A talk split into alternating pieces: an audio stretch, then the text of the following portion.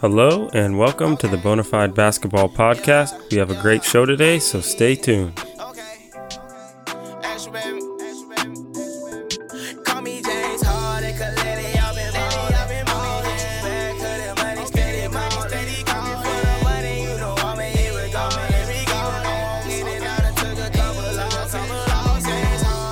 Glad to be back for another episode of Bonafide Podcast. It's been a very interesting week, last few weeks, with the lottery, the draft, everything, trade rumors. I mean, what are your thoughts right now? Uh, I'm really shocked about the Celtics trading the number one pick to the Sixers. That kind of took everyone else by surprise. Yeah, that actually, when I first heard about it, I couldn't believe it because all the reports were coming out that the Celtics were so high on Fultz. I mean, it was almost a guarantee that he was going to be a Celtic. And then I guess the Celtics had a few workouts and realized they might have liked someone else and thought they could get more for the pick. So um, I think it also says a lot about the future of the Celtics because this demonstrates they seem to be moving forward with Isaiah Thomas then. If they don't go for Fultz, and it doesn't look like they're going to draft a point guard, makes more sense for them to keep Isaiah Thomas than shop him. What do you think? Yeah, that for sure shows that they are ready to commit to Isaiah Thomas. And you got to remember, he's going to be a free agent next offseason. So they're probably going to look to sign him long term on a max contract. I totally agree. I think it wouldn't make sense for them to just let him walk now unless they end up trading him with with, with the way the Celtics have been going recently. Uh, they're totally capable of doing something like that. But personally, I don't think there's any way they trade him. I think they're gonna keep him. They're gonna, I think they're gonna draft Tatum, Jayson Tatum, and then they're going to move forward with maybe one more trade. I think they might be involved in another trade, whether it be Jimmy Butler related or Porzingis related. I could definitely see them making another. Yeah, that's one of the shocking things this offseason is the Knicks are trading the best young asset. Yeah, when I think about this Knicks team, dude, I just when I saw that initial report that they were thinking about trading him, I just got so angry and Phil Jackson, you know I'm a Laker guy. I'm a Phil Jackson guy. I think he's one of the best coaches of all time, if not the best. His job in the Knicks front office has been atrocious. It's been completely terrible, start to finish. Nothing but bad things have gone on. The only good thing that's that's actually happened was getting Porzingis, and now they're gonna trade Porzingis. But even before they trade Melo, I just don't understand. I just don't. That and they're talking about possibly trading him and there's rumors that they want that Markkanen guy out of Arizona. And is that not what Porzingis already is? He's a better version of that Markkanen guy. So they're going to trade this guy and try to draft the same person over again? I don't, I don't get it. I think what they're trying to do is put him out on the market, I really don't think they'll actually go ahead and trade him. Let's say they just shop him and they just get a ridiculous offer from Boston because Boston's been linked to wanting Porzingis in the past. And what if Boston offers them number three, a future couple picks, and a player off their roster? Wow, you think the Celtics would give up that much? You think they'd give up the number three pick and future picks? See, when I when I first thought about it, I thought they would try to give up maybe some of their future picks that they just acquired and some current assets on the team. Maybe Jae Crowder, maybe Avery Bradley, maybe Marcus Smart. I didn't. I don't know. You think they'd give up the three pick? Yeah, I mean, if you really think about it, let's say they do give the three pick you're essentially getting Porzingis, who was the fourth pick that year.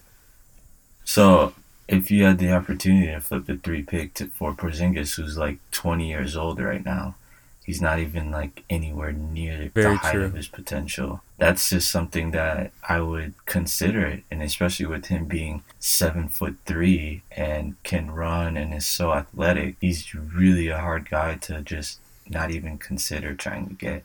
Well, I still think the Celtics, if they can, should go for him. I don't know if I'd give up the three pick and other things.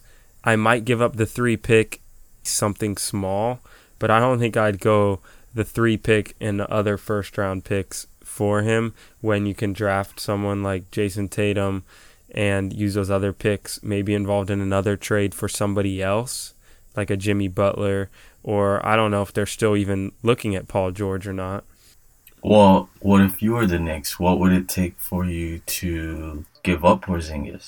I think Phil Jackson has tarnished that relationship. I think Porzingis has seen what it's like to be a part of a below par organization. I think he made some comments last year too about his future with the team and he didn't know where the organization was going. I think he even might have missed uh, a meeting or something big and it kind of sent a message that, you know, he's not happy with what's going on there. I think everything surrounding Melo, the uncertainty even in the front office with everything that happened with Charles Oakley, like it's just not going well. So I think Porzingis, first chance he gets, he'll leave anyway. Based off of what's happened, I think Phil Jackson has to get rid of him.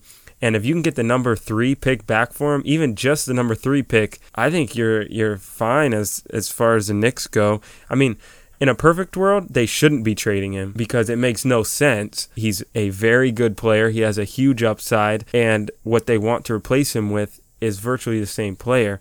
But I think they've already done too much. It's sort of like what happened with Lamar Odom when the Lakers uh, involved him, I believe, in the Chris Paul trade, maybe one before that.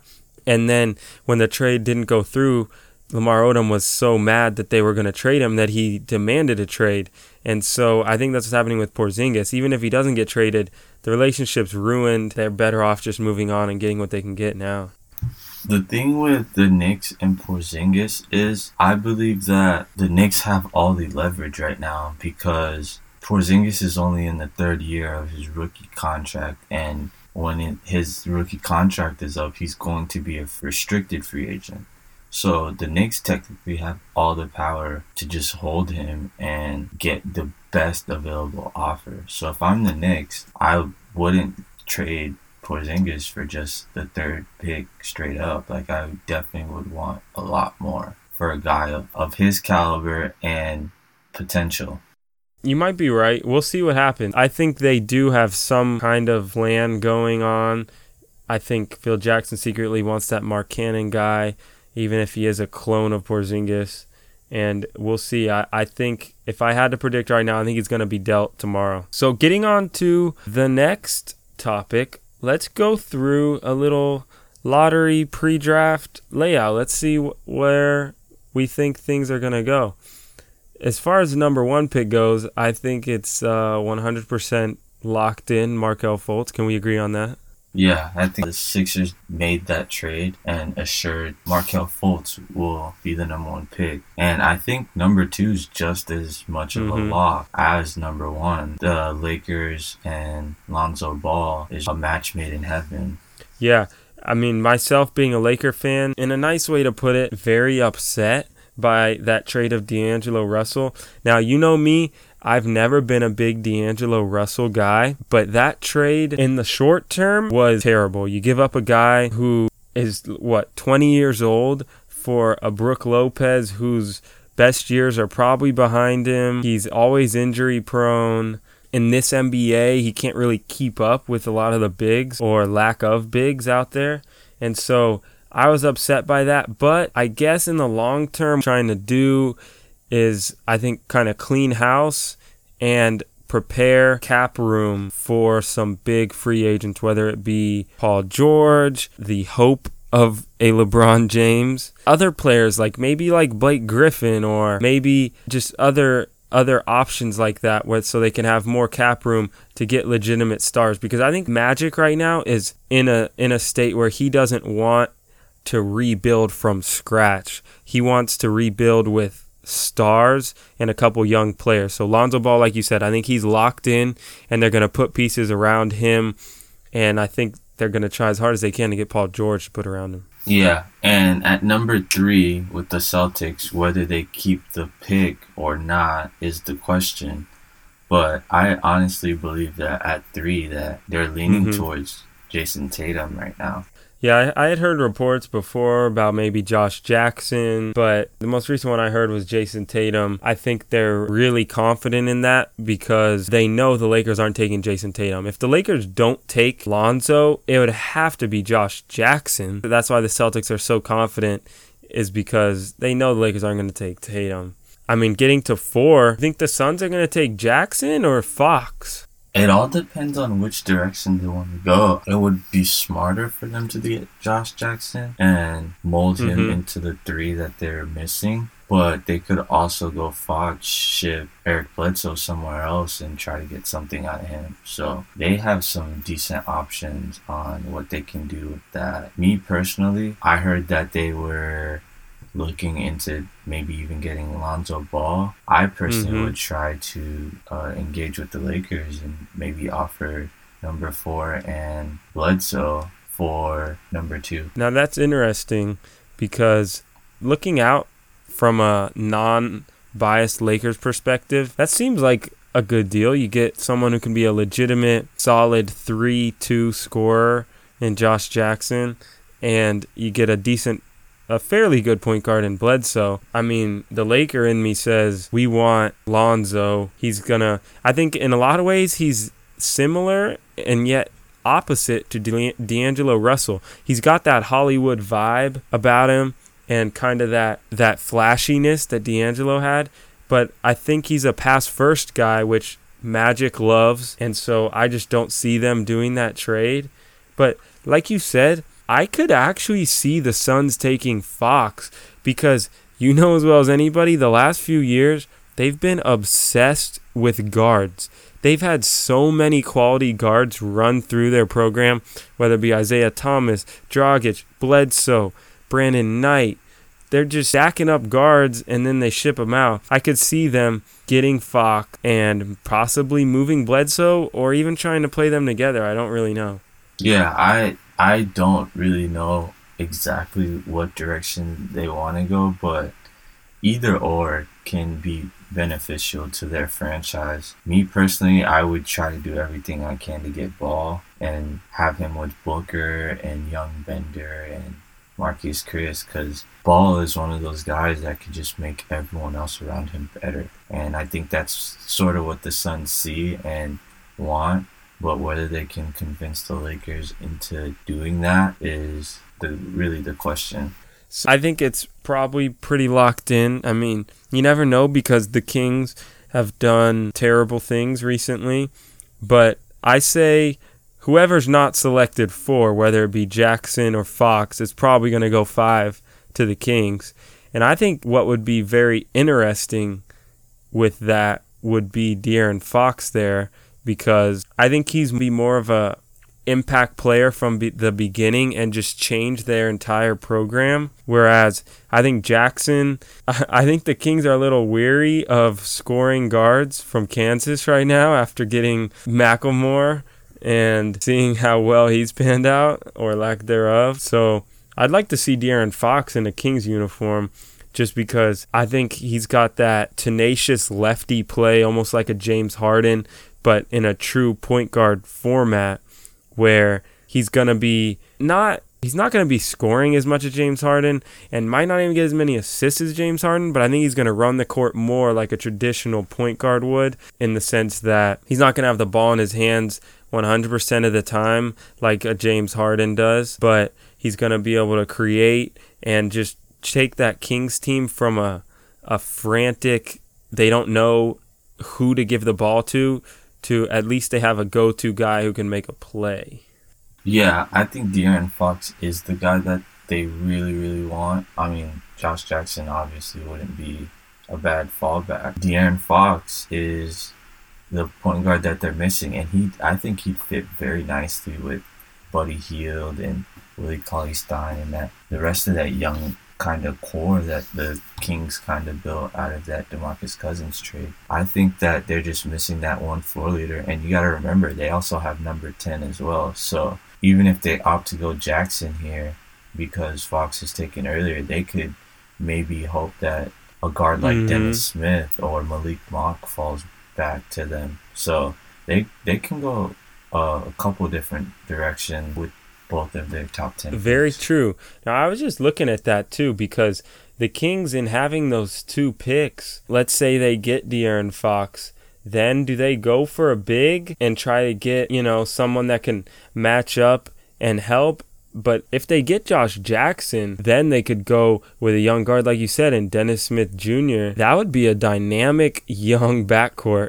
That would be good because uh, they would have, let's say they do get Josh Jackson, then their starting lineup would consist of Dennis Smith Jr., Buddy Hield, Josh Jackson, uh, Labissiere from Kentucky last year, and Willie Cauley Stein. I mean, that's just a really young. Yeah, I totally agree. That's almost the best lineup the Kings have had in 10 years in terms of potential in the future.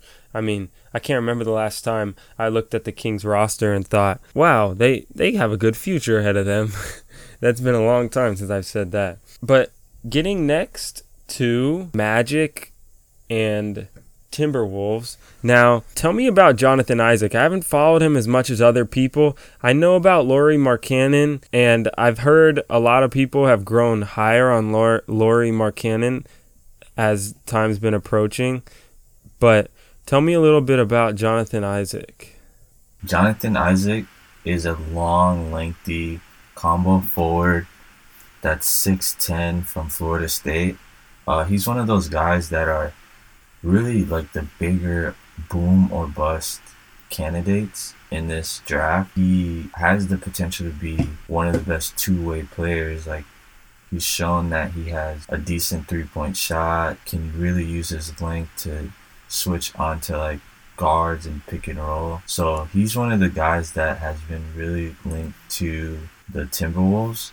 But uh, the new GM of the Magic is the old GM of the Bucks, and he's the one that picked Giannis Antetokounmpo based on his like size and length and his potential. And a lot of noise out there about them picking him up at number six. It's really what the team see in him and how much potential they think they can like drain out of him. Yeah, he looks like, I mean, he's a big guy. So what would he play? Uh, would, it, would he be a center or a four? Honestly, uh, as of right now, it looks like he could play the three and the four, and maybe a little spot center if they need to go really small. I mean, he's really like skinny, so he'd have to put some weight on to play like full time Mm-hmm. four and full time, maybe part time five. But as of right now, as a 6'11", 3, he's he has the size to Okay. be very dominant. And, you know, someone else who's on the board right now, Malik Monk, who he had a great year. And I remember at one point, people almost had him in the top five. And so I could see him as of as of some of the drafts I've been looking at, he's projected to go, you know, in that eight, nine range to the Knicks. But I could really see someone like even the Magic taking him at six or and the Kings, dude, they've done some weird stuff before. They could do that. And I think he's a very quality player. Almost compared to this draft, I think he's almost a top five player, but it's going to go based on need for these teams that he's probably not going to get drafted top five. Yeah, a lot of these guys in this draft are top five potential in any other draft, but because this draft is a little deeper than most, you have guys like Monk and Dennis Smith Jr. and even Lauri Markkanen. Uh, those guys would be top five picks in other drafts, but you could see them slipping. Yeah, definitely. Tell me a little bit about Zach Collins from Gonzaga. I don't know all that much about him. I know Gonzaga had an amazing year. I, I know he's seven feet tall, which is, you know, you definitely can't coach that. Think he's worth a top 10 pick, or you think he might slip down a little bit?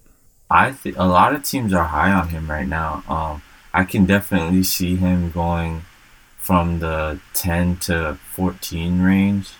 Uh, I've heard reports on the Heat even like like really like hoping that he falls to them. So he's one of those guys that even though he came off of the bench for Gonzaga, he showed a lot of flashes of like good potential, and he can shoot the three. He can run the lane, decent shot blocker as well. So he pretty much has all the tools to be a good NBA player, especially in today's game.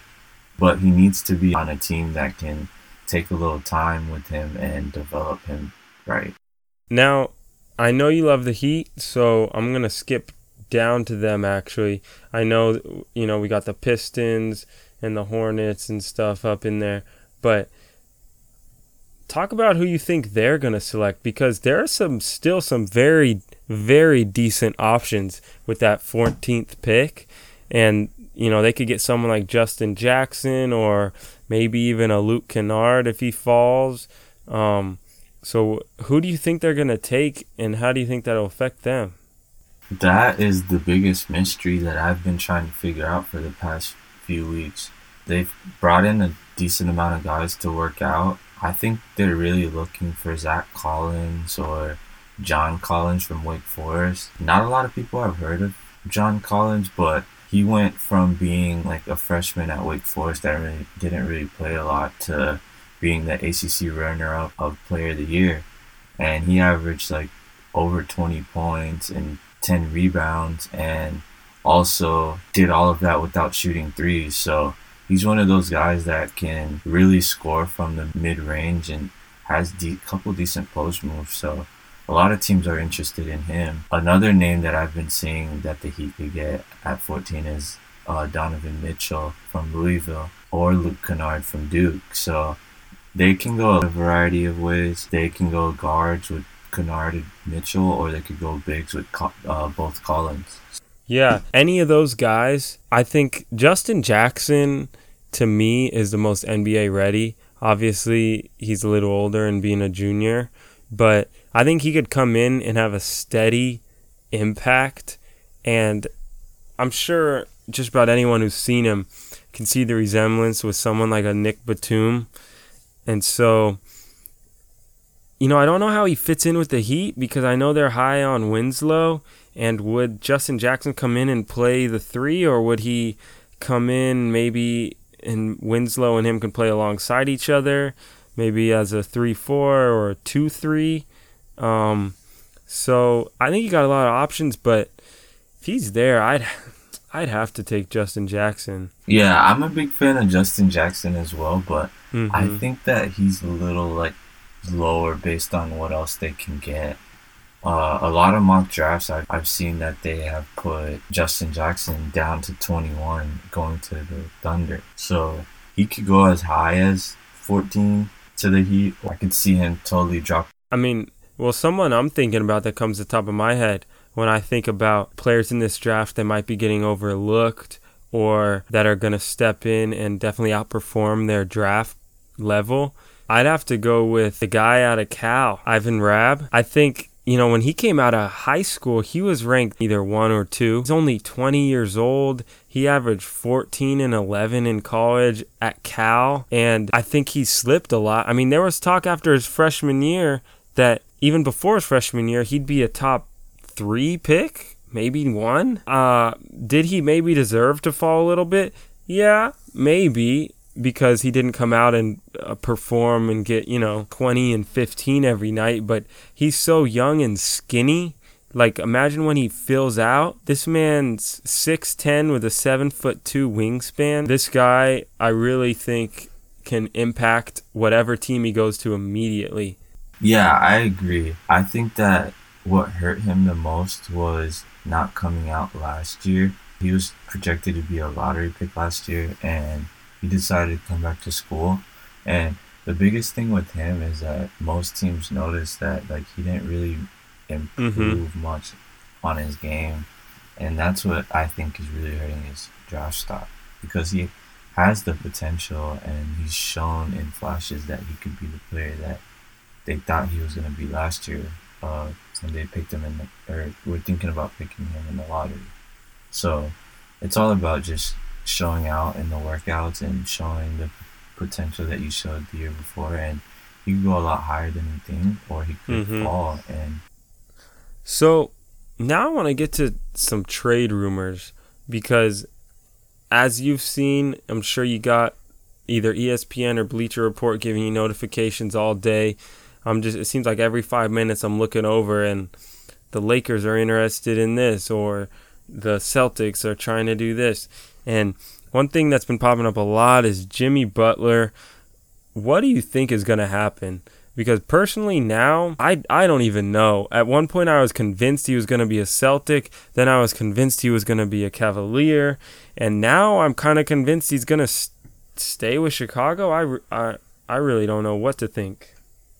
Yeah, I don't know what to think either uh, with that because yesterday there was huge reports saying how he was pushing to go to Cleveland and he wanted to go to the Cavs. But now there are reports saying that his agent is telling the Cavs that he wants to stay with the Bulls, and there's other reports saying how the Cavs players are urging him to not want to come to the Cavs and that Kyrie Irving may push for a trade to the Bulls. So there's a lot of crazy stuff going on.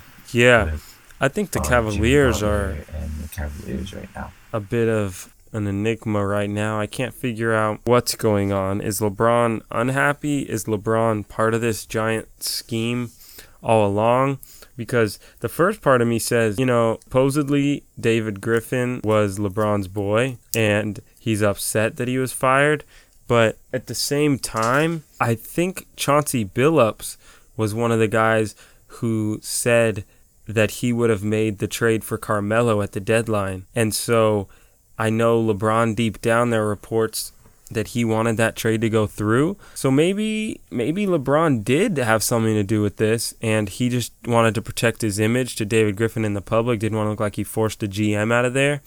So I really don't know what's going on. I'm hearing, you know, these reports that LeBron might leave or go to LA. I think that's entirely possible. I mean, he's still got another year there. And I just, I'm dumbfounded by this situation because when he went back to Cleveland, before he went back to Cleveland, everyone said, oh, there's no chance he goes back to Cleveland. Then he went back and everyone said, oh, there's no chance he leaves. He's going to retire there. Like, he can't leave again. And now it's like, oh, yeah, he might, he might go. Like, what? I think the biggest thing about this is LeBron feels like he can leave because he delivered that one promise that he mm-hmm. promised Cleveland when he first got drafted there about how he was going to bring them a championship, and he did that. So, in his head, he's done what he has to do for them, and if he wants to leave and go be happy in LA or somewhere else, then that's up to him, and that's what I believe he believes in his head. So, um, and the thing with the Cavs, they're not making it much easier for him to leave because they go and mm-hmm. fire their GM that helped them construct the team to win the championship three days before the draft, and he was he was the one making the moves to try to get uh, Jimmy Butler or Paul George. So there's a lot of chaos going on with the Cavaliers, and I don't. Yeah, I agree.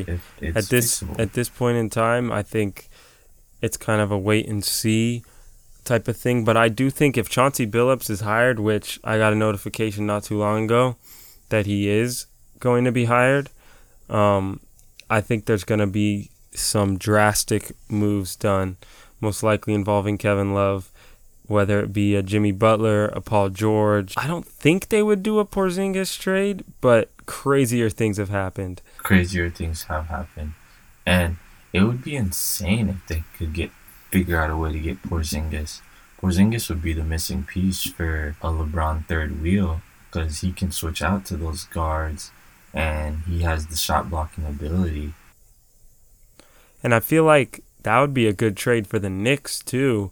Actually, if you get Kevin Love, someone who could carry the franchise for a little while and be a good face at least for a couple years while they try to get their stuff together, or he's always flippable again if they want to do that. We will see that that Cavaliers team, they got some moves to make. I think they're going to make some big moves. I think we're in store for a great draft. Not only just because there's some great players getting drafted, but I think there's going to be some crazy trades go down tomorrow.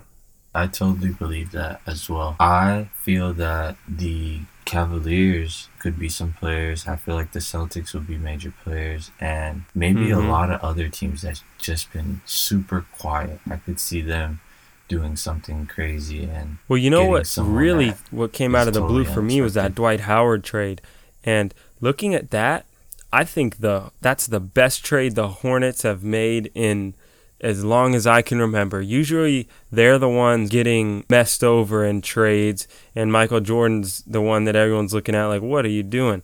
But for once, I think this is a great move for the Hornets. You got Kemba and Dwight in a pick and roll, and I think this could almost be a new beginning for Dwight. I know he's probably on the back end of his career, kind of lazier than he used to be. He's a little broken down with his back and stuff, but this is a chance for him to be teamed up with another good guard that's not a James Harden who's not really going to look for him in the post. I think he could get some post touches on this team. Um, I think they play a different style than the Hawks did, so I think he could get involved in the offense even more. And what better to mentor Dwight Howard than the GOAT himself, Michael Jordan. When you look at Dwight Howard and a lot of his issues, it's usually been him with a coach or him with a alpha male player. He hasn't gotten along or this and that. But how are you not going to get along with Michael Jordan? If Michael Jordan says something, you do it. And so I think this could be a chance for Dwight to get reinvigorated and have a good year with that team. Yeah, I totally agree. Uh, Dwight Howard would be a great fit with them and I could totally see the Hornets using him like they did with Al Jefferson. Um, he got a lot of touches, and uh, he's also a great screener for Kemba Walker. And I think that Dwight Howard could do the same and get Kemba a lot of open shots, or even get a lot of rolls to the basket and get some alley One last thing before we go for today. About the 76, they made some interesting moves. They made it clear they want Fultz. They also have Ben Simmons. They also have Embiid. How's that going to work? Who's going to run the point? Are they going to share duties? Is Simmons, are they going to look to make him more of a conventional wing player now? Or how do you think that's going to play out there? I still see that they're going to play Simmons at the one and Fultz at the two. They what they really wanted to do before this draft was find a combo guard that could do both, uh, play point, come off of screens, play off the ball, and they felt that Fultz was that perfect guy. So, I that's why I believe they pulled the trigger and went all in and got Fultz because he seems like the perfect complement. How good do you think Fultz is gonna be? When I look at him, I think he has potential.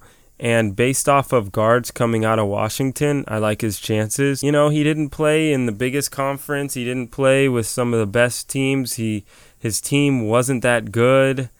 Um, you can say all kinds of stuff. He might be a little undersized actually. And so, I mean, how how good do you think he's really going to be? Like, is he going to be a Russell Westbrook type? Is he going to be a Derrick Rose type in his prime, or is he going to be, you know, just an average good guard in this. I think he has like James Harden type potential. I mean, he's he can do it all. Like he can shoot, he can drive it, he can pull up. There's not many weaknesses to his like offensive game, but it's on the defensive end he has like some issues. He's been the clear-cut number 1 pick since last year and he hasn't done much this season to not be the number 1 pick even though his team didn't even win 10 games. Just by that, you can see that he has a lot of potential to be one of those do it all guards and he can do it off the ball. So I think he has a lot of potential. And with those two other guys to sort of take that number one pick pressure off of him, I think he can excel. If he comes in and just does an average job, better than average, I guess. Eh, not better than average. The NBA's got great point guards right now. If he does an average job this year Embiid's healthy and Simmons is healthy, there's no reason why they can't make the playoffs, especially in the East. I totally agree. They have some good role players as well. So I believe that they can be a team that will fight mm-hmm. for like a seven or eight seed. Okay, well, that about does it for today. Thanks for joining me again, Hot Rod. It's always a pleasure. Uh, I'm sure we'll be back soon with some post draft analysis and see where things go from there. Otherwise, as always, bonafidebasketball.com. Find us on Twitter, Instagram, Facebook, YouTube, Podbean, anywhere you can find us. So until next time, thank you. Stay tuned.